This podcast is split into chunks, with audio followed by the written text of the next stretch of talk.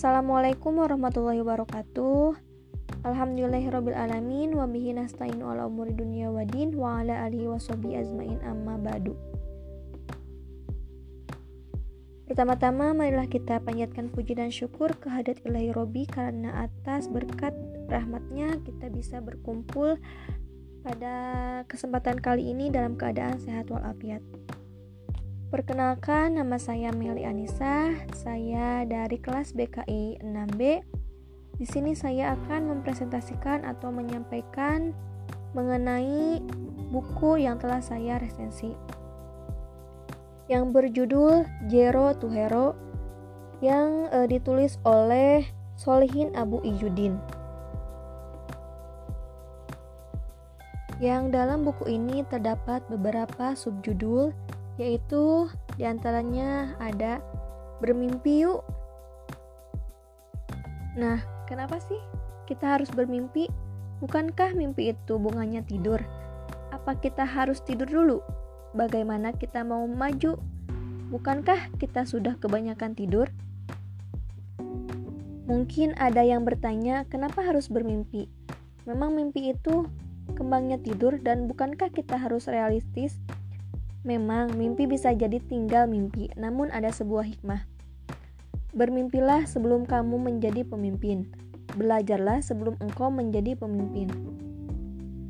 Dari buku tersebut dijelaskan bahwa banyak orang-orang besar, pemimpin besar yang berangkat dari seorang pemimpi. Jadilah seorang pemimpin besar untuk menjadi pemimpin besar. Karena menjadi seorang pemimpin besar, menjadi seorang yang cerdas, yakni berani berpikir mendahului masanya. Meski terkadang orang lain belum bisa memahaminya, memiliki pikiran dan gagasan besar di luar apa yang dipikirkan oleh orang lain. Kemudian ada subjudul mengenai filosofi cita-cita. Dalam sebuah riwayat disebutkan bahwa keluhuran cita-cita adalah bagian dari keimanan. Karena orang-orang yang punya cita-cita mulia, obsesi tinggi, Tujuan luhur tentunya dia tidak akan menjurumuskan diri ke dalam kehinaan, dari kemaksiatan dan kenistaan. Karena itulah, bermimpilah dan bercita-citalah setinggi bintang. Cita-cita besar adalah tanda kehidupan jiwa. Indikasi sukses orang-orang besar, pintu kebahagiaan siapa saja disebabkan jiwanya selalu terbuka, berpikir dan berjiwa besar. Kalau Anda percaya bisa berhasil, Anda akan betul-betul berhasil.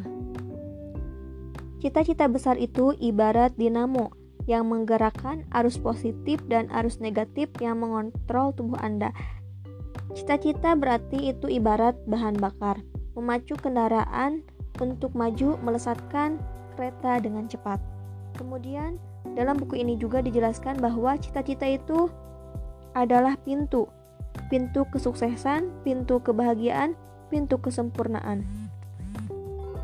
Dan cita-cita itu merupakan obat, obat penghilang kelemahan, penghilang kemalasan, penghilang kesedihan, penghilang kehinaan. Dan yang terakhir, cita-cita ciri kemuliaan. Orang mulia adalah orang yang memiliki cita-cita, karena cita-cita akan membangun pendirian yang kokoh, tidak gentar menghadapi masalah, dan tidak jarang menghadapi kegagalan. Sedangkan orang yang tidak memiliki cita-cita akan menjadi pengecut, penakut, dan pecundang. Selanjutnya subjudul yang ada dari buku ini yaitu Jangan takut punya cita-cita. Kadang kita takut punya cita-cita karena takut untuk mencapainya. Padahal cita-cita itu merupakan energi yang akan menggerakkan jiwa, menggerakkan pikiran untuk kreatif, menggerakkan badan untuk aktif, menggerakkan seluruh tubuh mencapai tujuan. Cita-cita adalah ruh yang menjadikan seorang tetap bertahan. Karena bercita-cita itu adalah separuh dari kesuksesan. Kesuksesan tidak semata-mata diukur pada hasil, tapi juga pada proses. Proses merencanakan dengan tujuan dan benar dan mulia. Proses mengorganisasikan dengan rapi dan sistematis, proses melaksanakan dengan ikhlas, tekun, teliti, dan profesional. Dan proses evaluasi dengan jujur dan semangat, perbaikan dan tak kenal henti. Dan cita-cita adalah separuh dari kesuksesan karena orang yang bercita mulia tak mudah goyah untuk menggadaikan di tengah jalan menukar dengan yang hina dan mudah. Selanjutnya pada buku ini terdapat subjudul Fokuskan diri untuk meraih cita. Kita mesti memiliki prioritas dan fokus dalam hidup kita. Fokuskan pada kekuatan, pada apa yang kita miliki untuk mampu mendahsyatkan potensi meraih prestasi. Kuncinya adalah selalu bersyukur, sehingga selalu fokus pada apa yang dimiliki, menikmati apa yang ada, bukan meratapi meratapi apa yang tiada atau hilang dari genggaman tangan kita. Kita memang tidak selalu bisa mendapatkan apa yang kita inginkan, namun sesungguhnya kita dapat menikmati apa yang kita miliki. Karenanya fokuskan pada apa yang ada, jangan risau pada yang tiada dan bersyukurlah. Subjudul selanjutnya yang ada dari buku Zero to Hero ini adalah miliki visi, misi, persepsi, dan filosofi. Memiliki visi besar yang jelas sebuah keharusan agar langkah-langkahnya terukur dan visi itu dibangun dari dasar pemikiran dan penggalian nilai-nilai besar yang diyakini. Visi adalah merupakan mimpi Anda akan hari depan yang dicita-citakan. Karena visi akan membuat hidup kita bergairah, karena visi ibarat mimpi untuk memupuk harapan, sehingga mampu melihat apa saja yang saat ini kita belum terjadi. Selain harus memiliki visi yang jelas dan besar, tentu juga harus memiliki misi uh, misi diri. Misi merupakan uh, kristalisasi nilai-nilai atau azas hidup, intisari dan menjadi dasar kepribadian. Ketika misi digunakan dalam lingkup individu, misi berarti kristalisasi nilai-nilai yang diyakini kebenarannya oleh seseorang. Misi itu terdapat e, dua, yaitu misi positif dan misi negatif. Setiap orang memiliki misi sesuai hasil kristalisasi nilai-nilai hidup yang diyakininya. Selanjutnya, tentu kita harus menemukan filosofi diri. Kini saatnya menemukan filosofi diri yang tepat dan sesuai dengan diri masing-masing.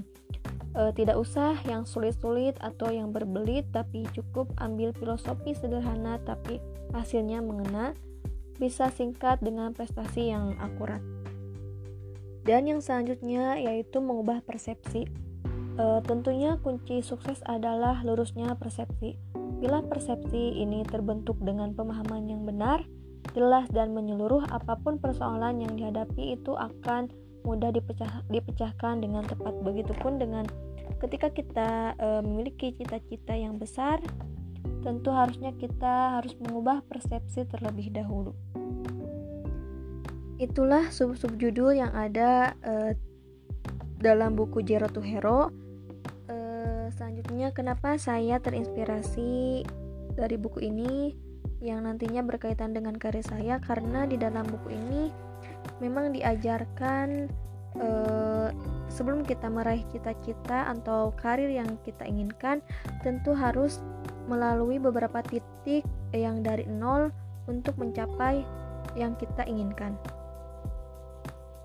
dan mengajarkan uh, kepada saya uh, bagaimana caranya menjadi pribadi biasa, menjadi luar biasa dengan cara-cara yang sudah dijelaskan seperti tadi uh, dan sangat menginspirasi untuk saya ketika saya berada dalam titik nol untuk meraih cita-cita yang saya inginkan.